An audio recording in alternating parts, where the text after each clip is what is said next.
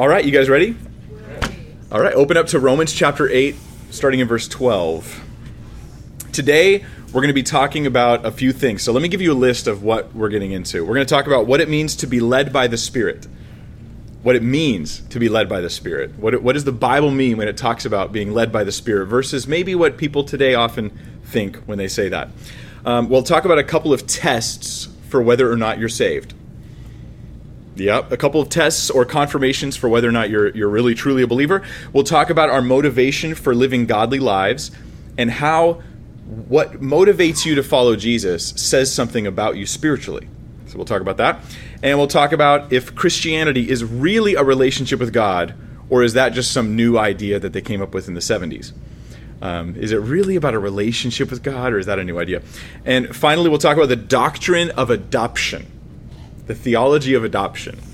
And this is all just as we continue our verse by verse study of Romans 8. These are just the things that are coming up in the passage, and then other verses as we'll be going to a lot of scripture today. So, Romans 8, verse 12, it says, Therefore, brethren, we are debtors, not to the flesh, to live according to the flesh. For if you live according to the flesh, you will die. But if by the Spirit you put to death the deeds of the body, you will live. For as many as are led by the Spirit of God, these are the sons of God. This is this is talking here about our uh, the results of our salvation, the the consequences of being saved. And I just want to point out again, especially for the ladies, when the Bible's talking to girls, it says ladies, men, or excuse me, ladies, women, girls. Excuse me. The Bible's not confused about gender at all, unlike a lot of a lot of people in our culture today. Um, but when the Bible's talking to men, it'll say men or sons or something like that. Now, it's talking to men and women, it uses an inclusive male term. So you, these are sons of God. In verse 14, refers to sons and daughters, children of God. That's that's entirely what it means. So let's kind of break this down. Um, first off, we get this phrase "led by the Spirit." As many as are verse 14, led by the Spirit of God. These are sons of God. Being led by the Spirit then becomes like a test or a way to confirm that you are, in fact, a Christian. And I don't mean Christian by name, I mean Christian by experience. I am born again into Christ. That if you're led by the Spirit, then it's evidence that you are, in fact, a child of God. So then the question is, what does that mean to be led by the Spirit? I find that a lot of people I encounter, they think led by the Spirit means having what back in the day they would call unctions. There's a word you may have not have heard recently, although Scrabble fans will know it well. Um, unctions, having an unction is like the idea of like I have just like an impression, like I feel like God wants me to do this. I remember hearing a story about a guy who was driving down the street and he felt like the Lord told him, pull over on the side of the road. Like pull over at this liquor store. So he pulls over at this liquor store. Buy some milk. So he buys some milk. And he drives off. And he felt like the Lord says, Turn here. So he turns. Turn here. So he turns. Turn here. So he turns. Then park. So he parks. And he's like, Lord, what am I doing? This is weird. And so then he feels like the Holy Spirit tells him, Take the milk and go up and give it to this house. So he goes up to the house and he knocks on the door. Knock, knock, knock. And he starts hearing this crying baby. And this man opens the door and he's angry. He's got this baby crying and he's mad. What do you want? And the guy says, I felt like God wanted me to give you this milk. So he hands the milk to the guy. And the guy starts crying. And he says, My baby's crying because we don't have any more milk. We don't have any more food for the baby. Now I told this story. Now I don't I don't honestly know if this is a true story or if this is one of those stories that kind of grows in the telling. I don't know. Maybe it's entirely accurate or maybe it grew in the telling because I don't know the original source. I told this story one time to uh, to a, uh, a college ministry that when I was teaching the youth the young adults ministry back like 80 years ago. And and one of the guys left and he calls me later. I won't tell you who because you know him. And and he calls me later. He he left that group and he calls me later a couple days later and he's like, "Mike, after I heard that study, man, I was like, "Oh, I want to that's so awesome. God, I want to have like you leading me, led by the Spirit." So like I felt led and I like went to this liquor store. And I bought this bottle of milk. This now this is true, okay? I'm not making this up. And then I drove and I felt like turn here? Turn here and i stopped and i i went up to the house and i knocked on the door and they didn't they didn't need any milk at all so he's like, I just felt really weird. Yeah. Um, this is not what's meant by the phrase led by the Spirit. In Romans 8, it is not talking about like little like nudges, unctions, leadings like that from God. I'm not saying God can't do that. God can do that, but we can also fabricate it very easily. And so then their battle for us is, is that me or is that the Lord kind of thing? You know, I mean, like, of course God can reveal these things to you, and I believe He does. But I also think that we have to watch ourselves and we have to be thoughtful about about filtering these things to test it, make sure it's of the Lord, and not just of my own heart.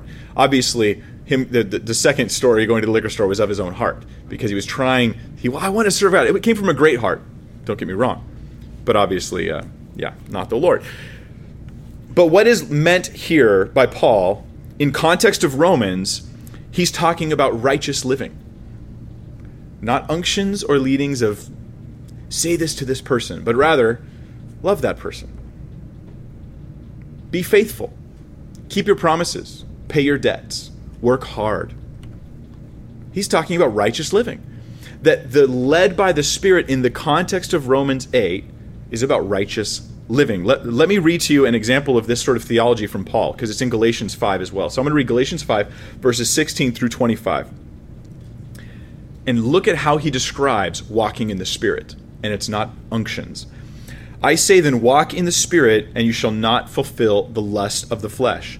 For the flesh lusts against the Spirit, and the Spirit against the flesh, and these are contrary to one another, so that you do not do the things that you wish. But if you are led by the Spirit, you are not under the law. Now the works of the flesh are evident, which are adultery, fornication, uncleanness, lewdness, idolatry, sorcery, hatred, contentions, jealousies, outbursts of wrath selfish ambitions, dissensions, heresies, envy, murder, drunkenness, revelries, and the like. Because the list of sins can just go on forever. Of which I tell you beforehand, just as I told you in time past, that those who practice such things will not inherit the kingdom of God.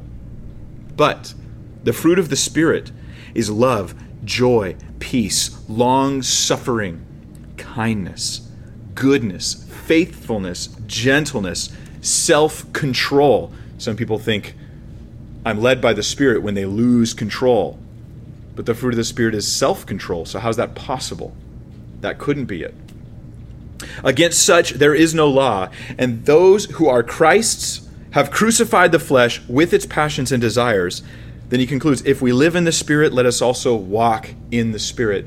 Being led by the Spirit means being led in these fruits not in the flesh, not in the works of the flesh, but in the fruit of the Spirit love, joy, peace, patience, gentleness, faithfulness, kindness, goodness, self control. These are the qualities of one who's led by the Spirit. So, spiritual gifts are important, but they're more occasional, whereas walking in the Spirit is constant. Some people will try to bolster their feelings of spirituality by thinking, I had a word for that person. Now I feel, you know, spiritual. But if I don't have godly character in my life, this doesn't count for a whole lot. It really doesn't. Walking in the Spirit is about walking in a righteous, like in tune with God's Spirit in my life way of living. So spiritual gifts are, are a blessing, but the focus shouldn't be on those gifts. And Paul talks about this with the Corinthians when he says, Oh, yeah, desire to prophecy, all this stuff, but the greatest is love. And he tries to redirect them to the to the to the thing we should be constantly doing, not occasionally doing. I think that if we focus on gifts instead of focusing on, on, on godliness in our lives, that we start to evaluate people in really weird ways.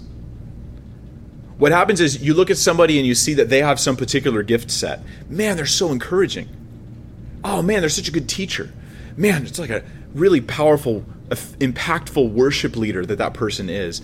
Oh man, look at that person. They're, they, they just go up to anybody and talk to them about the gospel and they can evangelize and we start to like evaluate i don't know like the the the health of somebody's walk with the lord based upon the quality of their gifts when what matters more is walking in the spirit.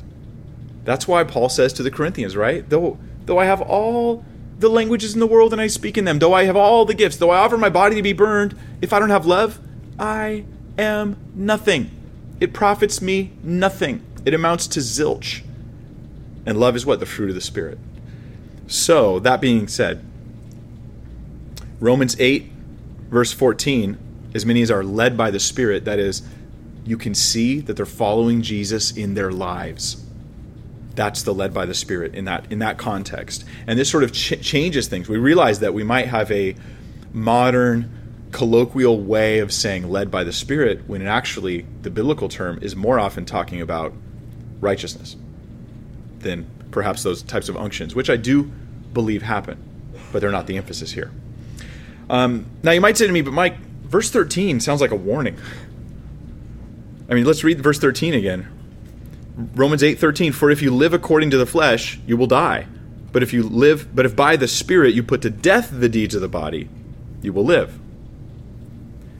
It seems kind of like a warning. Like is that saying like I'm positionally in Christ and then I've automatically I'm living according to the spirit, not the flesh? Well, there's a truth to that. In a sense, I want to say yes. But this kind of is a warning. And without getting into the issue, at least tonight, about can you lose your salvation or not lose your salvation, this doesn't help the person who's wondering, but am I saved in the first place? And this warning is legit for that person. If you're saved, you haven't had an, you've had an encounter with God's Holy Spirit in your life. You're going to be different now. You're going to live by the Spirit. It, will it be perfect? No, I wish. I really, I strongly wish I mean, we've all done the robot prayer. Lord, just just take control of me. Just take over.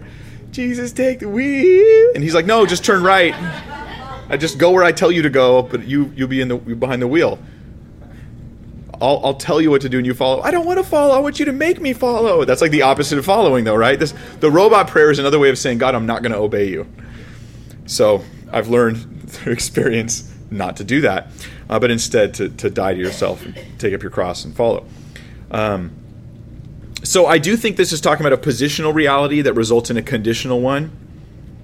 Because if you're not born again, you can't be led by the Spirit. It's not as though you're unsaved and you're going, I will now walk in the Spirit and become saved. It's, it's a result of salvation. It's because you're saved. But the warning is real because yet there are many people, many, many people, I might say, even maybe an extra many in there, many, many, many people who are going, am I really saved? Like, do I really see the transformation of my life brought by faith and trust in Christ? Do I see these things? And I think this before we too quickly try to comfort them or too quickly try to condemn them, we should let the question sit upon their heart a little for a little while as they ponder this and think and they look at their lives and go, Has my life been transformed by Jesus? Because a life that encounters Christ for real is changed. you are changed. There is a difference. So, as many as are led by the Spirit of God, these are sons of God. Uh, now, we can see this through the overall context. Um, so, what I want to do is so you don't take verse 13 out of context and use it to condemn. It's good to evaluate, but not to condemn. Let's back up to Romans 8 1. And what I want to do now is read Romans 8 1 all the way through 13, or 14, excuse me, to give us context. You might be like, Mike, you're cheating. You know, you're supposed to be teaching the Bible here, but you're just reading the text. Yes, but this is the best part of the study. So let's just read it in context, thinking over the past couple weeks, all of the meat that we've been getting in this passage. Let's try to now recall it as we read through it. So Romans 8 1. There is therefore now no condemnation to those who are in Christ Jesus. So is there a category of someone who's in Christ but is condemned? No. No. If you're in him, you're not. Then we have this passage, which probably is not in the text, the, who do not walk according to the flesh, but according to the Spirit. That's from two weeks ago. We talked about that. Verse 2 For the law of, sin, of the Spirit of life in Christ Jesus has made me free from the law of sin and death. For what the law could not do, and that it was weak through the flesh, God did. By sending his own Son in the likeness of sinful flesh, on account of sin, he condemned sin in the flesh that the righteous requirement of the law might be fulfilled in us who do not walk according to the flesh, but according to the Spirit. For those who live according to the flesh set their minds on the things of the flesh, but those who live according to the Spirit, the things of the Spirit. For to be carnally minded is death, but to be spiritually minded is life and peace, because the carnal mind is enmity against God. For it is not subject to the law of God, nor indeed can be. So then, those who are in the flesh cannot please God. But you are not in the flesh, but in the Spirit, if indeed the Spirit of God dwells in you. Now, if anyone does not have the Spirit of Christ, he is not his. And if Christ is in you, the body is dead because of sin, but the Spirit is life because of righteousness. But if the Spirit of him who raised Jesus from the dead dwells in you, he who raised Christ from the dead will also give life to your mortal bodies through his Spirit who dwells in you. Therefore, brethren, we are debtors, not to the flesh, to live according to the flesh. For if you live according to the flesh, you will die. But if by the Spirit you put to death the deeds of the body, you will live. For as many as are led by the Spirit of God, these are the sons of God. Now, do you see in the context, it's a it's a positional reality of salvation that results in the condition of now walk in the Spirit. That's the overall flow of the text. That's the emphasis of it. Um, and Paul finally applies all that stuff he's been building up to when he says in verse 12, Therefore, brethren, we are debtors. We are debtors. This is Paul's application of these glorious truths of salvation. You are saved by grace, and now you're a debtor. You owe. You owe a debt, a debt you cannot repay. In all eternity, you cannot fully repay this, nor would you even attempt to, but you're still a debtor. You're the type of debtor who says, I could never pay back that debt, but I will always, always live an attitude of gratitude and thankfulness for the thing which was paid. So, we're debtors. And we're going to talk now about reasons that we have to live right lives as Christians. So, what, what is your motive, I wonder? When you're confronted with sin or temptation, when you're confronted with personal benefit or, or suffering because you're going to honor God in some way, when you're confronted with having to love your enemies, bless those who curse you, pray for those who spitefully use you, when you're confronted with some secret, quiet temptation, what is your motive for not doing the, the wrong thing and for actually doing the right thing instead? So I'm going to give you guys, um, I think six, let me just make sure. Yeah, six different motives. And I want you to test something. Based on what Paul's writing and what other scriptures say, these are motives we have for living rightly and for putting off wrong living. I want you to test yourself. As you hear these motives, ask yourself, what of these is my chief motive for not sinning and for doing righteousness instead? This is a great spiritual test. It's not meant to condemn, it's meant to, to cause a self evaluation. Hmm, let me think about this. What's my motive? So, first off, we have what we have right here in the passage in verse 12. We're debtors because we're not to live according to the flesh, but according to the Spirit because of our new birth. So, the first motive for the Christian is our new nature. Why would you sin? That's not who you are. That's not who I am anymore. It's not who I am anymore. That's the first motive we have. If you're in Christ, Christ is in you. And you you are not even that person anymore. You are now separated from that old life of sin. That might be one of your motives. Now we move to other passages. We have things like um, 1 Corinthians 6.20, which tells us that Another motive for living right lives as Christians is because we owe God. We owe him everything. This is implied in Paul when he says debtors. But 1 Corinthians 6 20, it says, For you were bought at a price. You were bought at a price, therefore glorify God in your body and in your spirit, which are God's. That I, I belong to God. I, I, don't even own me anymore. I, mean, I don't belong to me. You know, when you're when you're on company time, you do company things. When you're on the job, it's not my, really my time right now. So I, I, I, I owe them this time. Well, I'm, my whole life is owned by God. My eternity is owned by Him. My soul was purchased by Him, so I owe Him a debt. So are you motivated by a sense of debt to God? That's not a bad motivation. That's a good thing. It's a quality thing. You go, Lord, you purchased my life, and I owe you. Here's another motive that you might influence you because sin is bad. This is complicated stuff. You might want to write it down. Sin is bad. Sin is bad. Romans 7:13 it says, But sin, that it might appear sin, was producing death in me through what is good, so that sin, through the commandment, might become exceedingly sinful, so that we would realize how bad sin is. A renewed mind should see this. I know that when I first came to Christ, I didn't think sin was that bad. I just thought I was in a lot of trouble for it. Do you know what I mean? You're like, it's not that sin's so evil, it's just that I'm in a lot of trouble over the sins. But then you come to Christ and you get a renewed, renewed mind, and you start to realize how evil sin is. And the badness of it just shocks you and it rips into your heart. And you're like, oh, I don't want that. That's disgusting. It's I have a friend that um, his family would his his father's Japanese, his his his mother's Jewish, and they would they would feed him sushi as a kid, but he didn't like to eat the fish. But you know what he loved? He loved something called smelt egg. Smelt egg is like a caviar, but it's just and it's it's a it's a less expensive caviar, but it's actually really yummy, okay? And he loved it. It's like a kid food almost. It's a little bit sweet, and it's these tiny, tiny little little little balls, whatever those happen to be, and they just kind of pop in your mouth, and they're sweet. And he would just eat eat it by the spoonful. This stuff. Well, one point in his life, someone told him what it was, and he told me the story and says, once I found out what smelt egg was, I would never eat it again, even though I loved it before. Once I found out what it was, it disgusted me. This is the realization we have towards sin the world celebrates sin the world thinks sin is beautiful sin is wonderful sin is shiny right? It's so it's so good it's sinful. Like this is one of the most foolish statements i've ever heard in my whole life. You know they, they, they call i mean i drive by the gentlemen's clubs right? You see them gentlemen's club and you're like that is not a gentleman's club. Like gentlemen don't do this. They don't go to places like this.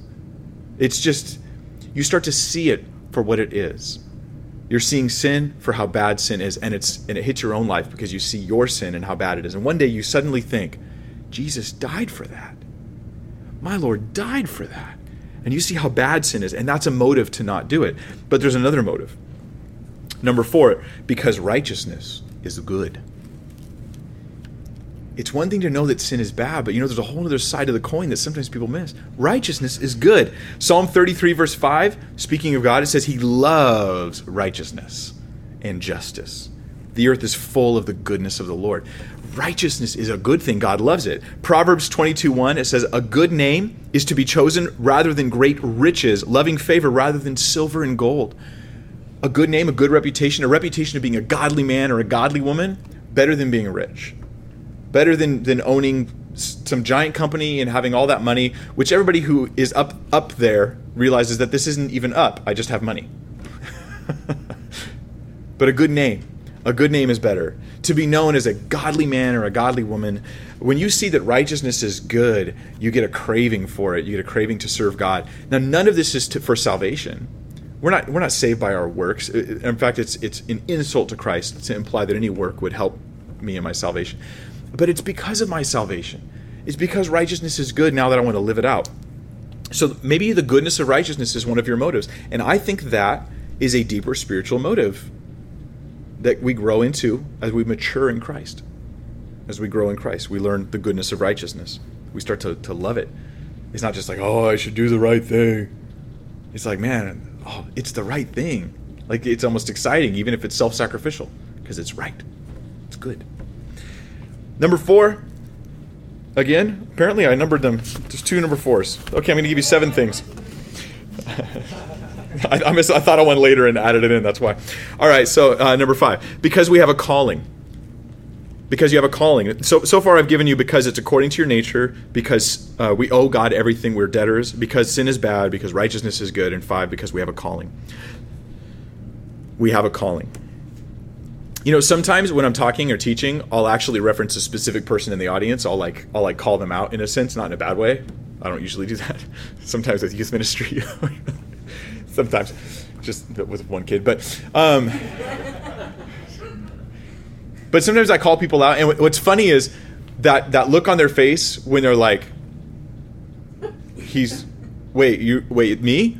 Like you were really talking to me where I'm talking to them, I'm calling them, and they don't know it because they just sort of see my words as being like for the, all the audience, but not for them personally. Some people they read the Bible like that, you know. It's like, oh, the Bible, yeah, it's for everybody, but they're not reading it like it's for them. One of our motives for righteousness is because we have a calling, and by we I mean you, you, right? You have a calling, a calling for righteousness, a calling for love to God, a calling to be someone for God. Let me read to you 1 Peter chapter 2, verses 9 through 12. Listen to this. And let me ask you as I read it can you hear this talking to you? Not the crowd, but you. But you are a chosen generation, a royal priesthood, a holy nation, his own special people, that you may proclaim the praises of him who called you out of darkness into his marvelous light, who once were not a people, but now are the people of God, who had not obtained mercy, but now have obtained mercy. Beloved, I beg you, as sojourners and pilgrims, abstain from fleshly lusts which war against the soul, having your conduct honorable among the Gentiles that when they speak of you as evildoers, they may, by your good works which they observe, glorify, glorify God in the day of visitation. Do you hear that's that's you? Like you're part of that holy nation. You're part of that special people. You're called out to abstain from those things so that you can proclaim the praises of the one who called you. It's there is a high and lofty calling that we've been given. Now we aren't worthy of it, we don't deserve it. But doesn't that make it even more motivation to step into this thing God's given me and live out this godly, holy life that He's called me to live. Not for salvation. But I almost feel like I hear in the back of someone's head going, Mike, are you preaching works for salvation? I'll be like, no, I'm not. Now stop avoiding the issue. We are called to live a godly life, nothing less, as Christians. It's not how I'm saved, it's not how I maintain my salvation or obtain my salvation. It's my calling. It's my calling. Number six, because of love. Because of love. 2 Corinthians 5, verses 14 and 15, it says, For the love of Christ compels us, because we judge thus that if one died for all, then all died, and he died for all, that those who live should live no longer for themselves, but for him who died for them and rose again Remember, the greatest of these is love. I think of all these motivations, the greatest one is right here because of love. My motive for honoring God, my motive for serving God, love. Now I've given you the highest motivation. I wonder if that might be yours. I hope I hope it I'm sure it factors in somewhere, but I hope it's up there towards the top of your motives. Now I'm going to give you the lowest. What's the lowest motive for, for doing right and not doing wrong? Number seven, because of consequences. That's the lowest motive because it's more selfish typically than, than the other motives uh, because of consequences. And here's Galatians 6 7. He says, Do not be deceived. God is not mocked. For whatever a man sows, that he will also reap. Broken families, pain, ruined reputations, illness, guilt, financial ruin, prison, death.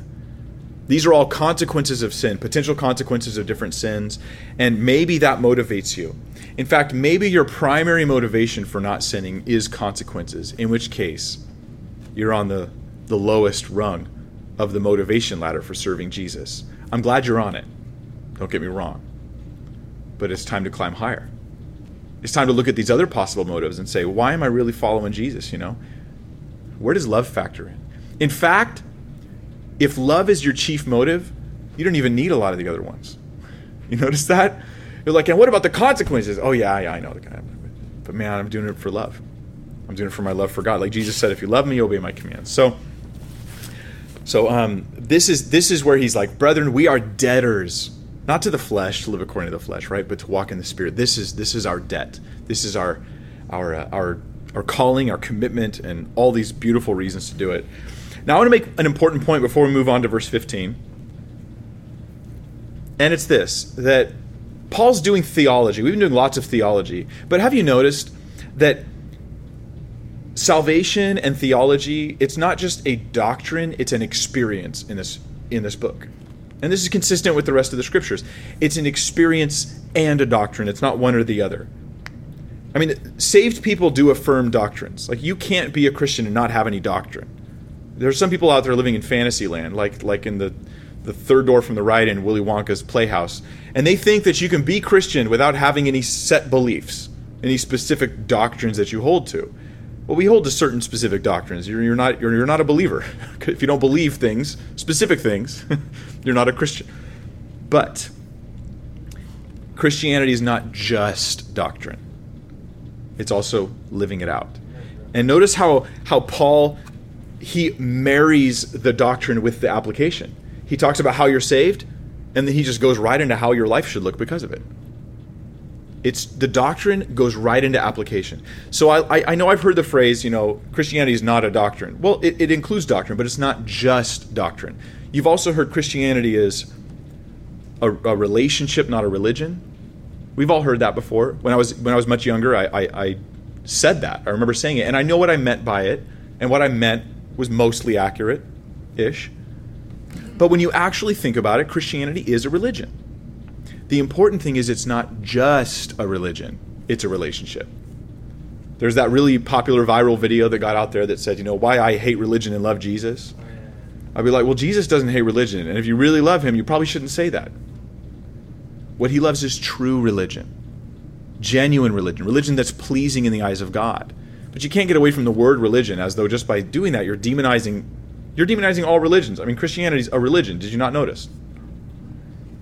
The thing is, it's true. and if your Christianity is merely religion, merely the practices of going to church, practice of reading the Bible, practice of having a time of prayer, but not a relationship with God where you walk in the Spirit and you fellowship with Him and you truly believe in His Son, if it's not those things, then it's then it's empty religion at that point. So Christianity not just a religion. Christianity not just doctrine. It's also the experience. It's also the experience. And so this brings up a conversation I had recently with uh, with um, with a uh, an uh, agnostic, I think, guy I was speaking with. Very friendly conversation, good conversation, and he mentioned to me about the idea of Christians having a relationship with God. And he says, you know, I'm not sure about this, but I've heard that Christianity having this emphasis on relationship is more of a new thing that like if you go back 100 or 200 years you go back to you know several hundred years go back to the renaissance go back even further than that you start getting where it was just religion it wasn't relationship. And i thought hmm and my, my theory is if i hear an idea come out of the mouth of one agnostic or atheist then it's probably in the minds of a whole lot. You know you hear a question from one person probably a lot of people have that same question or idea so some people think that the whole concept of Christianity is a relationship focus, not just religion, is a new idea. But what does the scripture say? Let's look at verse 15. For you did not receive the spirit of bondage again to fear, but you received the spirit of adoption, by whom we cry out, Abba, Father. Abba, Father. Now, now Paul's been talking about life change because of faith in Christ. And now he's talking about deep personal relationship with God with all those who have who have Christ, all those who are saved. They have this. So let's let's look at this verse and we'll we'll see that this is not a new idea at all. We're talking we're talking from the beginning. From the beginning Christianity has been the same thing. Um, so you do not receive the spirit of bondage again to fear.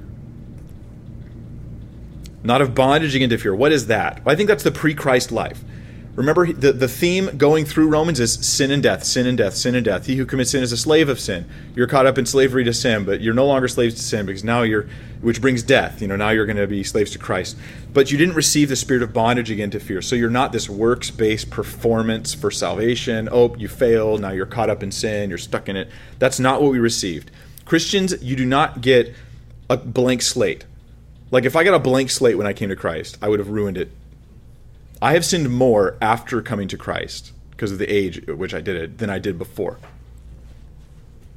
I'd be in so much trouble. So I'm glad we don't have blank slate, or else I'd be like, as soon as you're saved, please just get hit by a bus before it's too late. You know, you go to like go up to like a revival meeting and then just jump off a cliff on your way down the mountain because you're not going to make it. Um, so we didn't receive that kind of bondage again to fear that would be the fear of judgment. So 1 John 4:18 talks about the same idea. It says there's no fear in love, but perfect love casts out fear because fear involves torment, but he who fears has not been made perfect in love. What's this fear involves torment? We're talking about here punishment. Fears like, Lord, I'm not only going to have consequences for my sin, but eternal judgment for my sin. No, you're not. You're in Christ. You're in Christ. You need to let God's love cast out that fear. Um, so we have not been positionally put into a relationship of works. We've been positionally put into a relationship of adoption. This is a very different thing. But some people they think we do have that spirit of works, and that's very sad. They live their Christian life in in, in two sort of they're sort of bipolar Christians, right? At one point, they're very happy and they're stoked about their walk with God because they feel like they've got everything lined up right. And they look at the rest of the church and they think, You're all compromised. I'm the only one who really loves Jesus. And then they find error in themselves, finally, and and they swing way over to the other side, and now they're condemning themselves, and they're like, "Could you pray for me, Pastor? I don't know if I'm really Christian." And then they feel good. And they swing back over to like, I can't believe that that girl wore that to church. and then they're, so they become either judgmental to others or judgmental to themselves, and they kind of swing between. And you will see this most often in my experience. Those who are the most judgmental to others are just in between judging themselves a lot of the time because um, they have that spirit of, of bondage again to fear. But that's what we do not have in Christ. What we have in Christ is described as adoption. Adoption. Now, could there be a more relational term to describe your position in Christ? Not just saved, adopted. There are whole sections of theology about this concept of adoption. Ephesians 1 talks about how we were, we were adopted in Christ before the foundation of the world, meaning that this was always part of the plan. It was always part of the plan, was God adopting us into his, his family as his children. Um, you could talk about, about how if you're adopted, that means you're not naturally children of God in this sense. But everyone's a child of God. Yeah. We should be more careful with our theology. That's not entirely true. We're all his creations, but we're not all his children in that family sense. That's through Christ you become adopted. But you don't need a degree in Roman culture to understand this concept of adoption. So I don't want to get too caught up in like parsing the, the term. You're adopted. Think about it. You're adopted into Christ. This is positional. I mean, this is like, oh yeah, position. What an amazing positional word for my position in Christ. I'm adopted. I'm adopted. God treats me as his adopted son. Do I feel like the hammer's about to fall? What kind of father do you think you have? Would you do that? I hope not. I'm going to adopt this child, but don't you mess up because I can unadopt you just like that. Not, not really, no. you can't. No, this was the plan. We're adopted. We have the spirit of adoption. Um, 1 John 3 talks about this, verses 1 through 3, it says.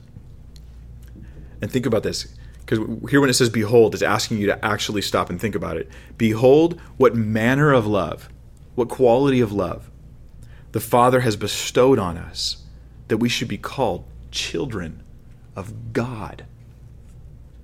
Think of how magnanimous God is. He creates the universe from nothing, He just designs the laws of physics. He speaks all things into existence. He he is righteous and holy. He is all powerful. He's eternal. He's all this wonderful stuff. And he's going to call you his child. He's adopting you. Behold, what kind of love is this? Therefore, the world does not know us because it did not know him. Beloved, now we are children of God. And it has not yet been revealed what we shall be, but we know that when he is revealed, we shall be like him, for we shall see him as he is. And everyone who has this hope in him purifies himself just as he is pure. That's part of that motivation. It's, it's, it's the who I am motivation, right? I'm a child of God, so I want to walk in holiness. Wow we have the spirit of adoption. This is this should be the way you relate with God. Should be as a child of God, where you can say, "God, you're my father. You are my father." It's the spirit of adoption. The Bible says the Holy Spirit is actually the seal or the guarantee or the promise that we're going to get saved eventually from final judgment because He's sealed us or promised us His Holy Spirit. It says, uh, First, uh, Second Corinthians one twenty two, who has also sealed us and given us the Spirit in our hearts as a guarantee, as a guarantee. Ephesians 1, verses 13 and 14, it says, In him you also trusted after you heard the word of truth, the gospel of your salvation, in whom also, having believed, you were sealed with the Holy Spirit of promise, who is the guarantee of our inheritance, our future glory and hope, until the redemption of the purchased possession to the praise of his glory. So we have all these different elements in adoption. I mean, there's like a lot of different facets and things to think about with it, but let's not lose the main point. God's saying, You're my child. I'm your father now. That's permanent. That's pretty neat. In fact, it even uses the term in, in Romans 8:15, by whom we cry out, Abba, Father. Abba, Father. A lot of you know this. Abba, it's like a term meaning like dad or daddy or papa. It's, a, it's an endearing term. It's an endearing term. He's my Abba Father, my dear Father, my close Father. I love calling God Father. You know, Jesus called God Father most of the time when he prayed. There's one instance where he didn't, and that was when he was on the cross. When he called out, My God, my God, why have you forsaken me? And that was him taking our place so he could give us his place. And now we can call God Father. God is my Father, and this blesses me so much. And it did right from the start when I first came to Christ. I just remember just loving that God's my Father, that personal relationship with Him. I mean, I, I yes, it's true. I had I had father issues, big time. But here's the thing so often people compare God's fatherhood to the fatherhood you've experienced in this world, as though God can only be as good as whatever father you had on earth. And this is really foolish, in my opinion. Yes, I had father issues. Sure. Um, raise your hand if you didn't have any father issues. Anybody? All right, we got three in the room. Okay. Yes, your dad was a sinner. your your challenge is to make make sure your kids don't have father issues. That's that's the that's the challenge for us, right? I want to make sure my kids don't have that. But but the relationship with God is so much deeper, so much better. It is not a replacement for an earthly father that wasn't there. It goes way above and beyond this. It's just it it shouldn't be compared. I should not be comparing my earthly father to my heavenly father. My adoption with God is so much bigger and better than this. And I've known, I knew a, a pastor who shared a story one time, and, and I'll share this for your sakes because it might be in your mind this way and maybe it'll help. And he shared the story and he says, People used to say that God was my father, and that, that bugged me because my dad was messed up. And he was kind of mad when he shared this. Sometimes people are angry. You know, I messed up. You told me God was my father, and that didn't help me at all. And then one day, one day, I just realized God's my daddy. and so it changed everything for me, and I realized God's my daddy. And I'm like, good for you, nincompoop. But switching the name from father to daddy didn't change anything. What happened was your heart allowed you to separate who God is from who your earthly dad was. Like, but none of us should think that our earthly father is like God. Like, that's like idolatry. like, that's weird. I should look at God and see him for who he is. Totally other, totally different, so much better. Not even a replacement. No, no, no, no. Because it's not like if you have a great earthly father, you don't need God. Good luck with that. God is so much better than that. And if you do had, you know, father issues, so to speak, that's the, the it's almost like kind of demeaning to put it that way. But if you if you have you know a history and, and drama and trauma in your past because of your father, um, I would just say don't even don't even go there. God is so much better and bigger than that. Um, scripture says, even when my father and mother forsake me, then the Lord will uphold me. He's so much better and so much bigger than that. So don't limit his fatherhood in your life to some earthly experience that you've had with some other human being. That's irrelevant. Um, God is so much better than that. So by his Spirit, we cry out, Abba, Father. This is actually an experiential thing that the Spirit gives to me a relationship with God, Christianity's relationship. It's religion. Oh, but it's so much more than just religion. And if you compare the experience that Christians have with the experience that other people have in other religions, you'll see that what they have are smells and bells, oftentimes, and what we have is relationship. Which is why we don't care if we're meeting in a warehouse or if you have pews or, or folding chairs or whatever it is you've got. This is all just the window dressing.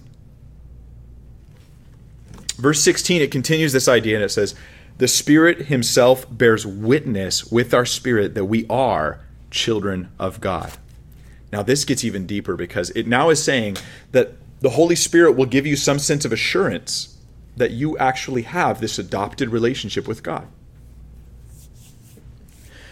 This is what we call assurance assurance of salvation. This is not salvation. Salvation is, is being saved. Assurance of salvation is you knowing that you're saved, because you can be saved and question it, be unsure, or you can be saved and be assured. So we're talking here about assurance of salvation.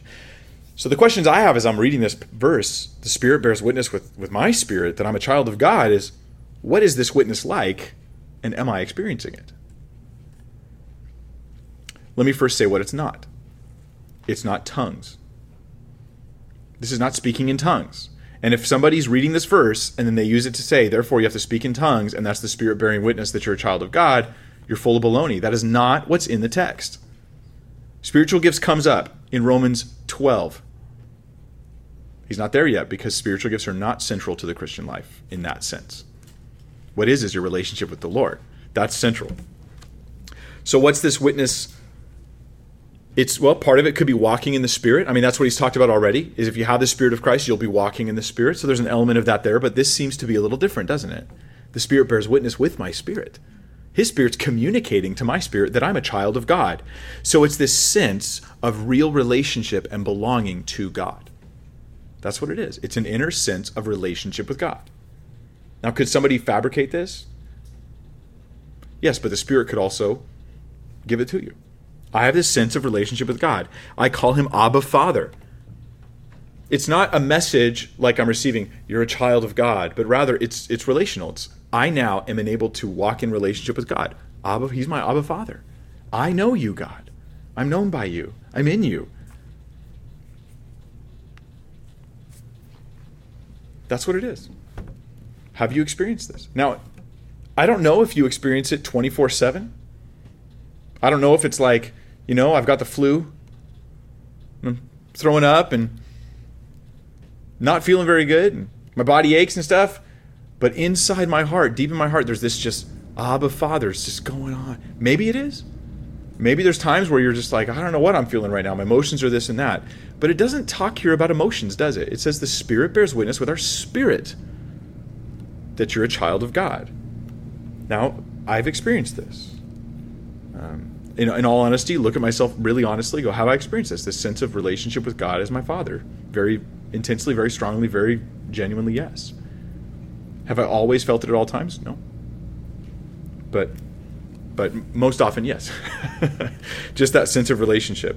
Um, now, some people they reduce relationship with God to just provision. And if you're lacking this Holy Spirit relationship with God, you'll reduce your relationship with God to what He does for you instead of just to who He is and who you are in Him. Now, this will sadden those who have a real relationship with God. If I reduce my relationship with God to just like, Lord, help me with this, Lord, give me this, give me this, give me this, give me that, do this, do this, do that. If that's the extent, if God is your cosmic vending machine, and that's the extent, like I've, you ever heard the old uh, giving the giving tree? I think it was what it was called. The old story, right? The little kid like plays on the tree and I forget the whole story, but it's something like he uses the tree when he's a kid, like maybe makes sticks and swords out of it or something, and then it gets bigger and it's does make swings from it or something like that, and he gets bigger and he's like sitting with this girl under the tree, and it gets bigger, and then he gets, he gets big. Now he's eventually he gets old and he's just like sitting under the shade of the tree, and then he gets even older and the tree's been cut down and now he just sits on the stump, and the tree's like, I'm just here just to sit on me. Like that is not God. Yes, God gives, but it's not like I'm here just to be used and abused by you. Just come sit on me. I don't think that's a good analogy for who God is. It might be an illustration of how much He gives to ungrateful people sometimes. That it is. But that cheapens our walk with God. And if that seems cheap to you and it seems like it does not reflect your walk with God, that's a good thing. That's a good thing. Our spirit is the relationship point between us and God. Not our, not our bodies, but our spirit. And in that, we experience the witness of the Holy Spirit, which brings a, an affirmation or an assurance of our salvation. So, do people always have this sense constantly? I'm, I don't. I don't think it says that. Um, can can some people be self deluded? Um, yes, and that's why we partner this with other things like the fruit of the Spirit and seeing the actual evidence of Christ in your life. Um, but but as we're closing, I want to I want to just encourage this. Notice how Paul again he mixes theology with experience as though you can't have one without the other. You just you can't have one without the other. Theology leads right into experience, and this should be the norm for us. If theology is not exciting to you, it's because you're you're you're playing from the bench. You ever been that kid? You're on the sports team, but you're on the bench the whole time. I'm sorry if that was if that was your experience. Some people do Christianity that way. I'm on the team, really, I am. What do you do? Oh, I just keep the spot on the bench really warm. That's what I do. Um, that's theology without experience. so that kid at practices when he's when they're all learning the plays, he's sitting there like, "What's the point? Why am I going to learn the plays? I'm not playing anyways." That's theology without experience. But to the believer who's following Jesus and living their life for Christ, and they want to be just right in there, man. I want to do whatever you tell me to do, Lord. Theology is exciting to them because it applies. It applies. So this should be the norm for us. If theology is not exciting to you, it's because you're just doing it halfway. You're only doing half theology, and that's about as exciting as a half baked cake. I like the word exciting. I was looking at definitions for exciting. Sometimes you just look up definitions for words. Just a fun thing to do. It's a good hobby. Um, I like one of the definitions is this: it produces a state of increased energy or activity. That's exciting. So here's my, my thought I want to leave with: Is your theology exciting? Does it create in your life, in your Christian life, an increased state of energy or activity? That should be the case. That should be the case. And as we close, um, just know this we're just ramping up this idea of adoption because the next verse starts to talk about our inheritance because we're children of God. So we're not done with the topic of adoption. There's more that's going to come there. But we don't want to lose the application of it, which is that I'm a child of God. He's your father in Christ. Let's pray. Lord, we thank you so much for your, your abundant grace, for your love for us, our loving Father. That each, each person in Christ has a deep and personal relationship with you. It can be soiled, it can be harmed through sin and things like that, Lord, but it's positional in its nature. We're adopted. We are so grateful for your abiding love, your unchanging love your love that endures forever. We're so grateful, Lord. Let us just let us just live our lives from a place of knowing who we are in Christ. That our motives would be would be uh, would be love, gratitude, your glory. Lord, we, we just pray that with all the, the busyness of life and the hustle and bustle of everything else, that we would we would embrace the depth of our relationship with you and not for a moment to take it for granted or to downplay it or to miss out on it or to have just religion without acknowledging this, this beautiful, wonderful, eternal thing. God, you're our Heavenly Father. We thank you. We love you for who, who we are in Christ. And help us discover it more as we continue reading through Romans and talking about our inheritance and what that means and all that. We pray that we would just be stirred up with vigor, with fire in our veins, Lord, with, with passion in our hearts. In Jesus' name, amen.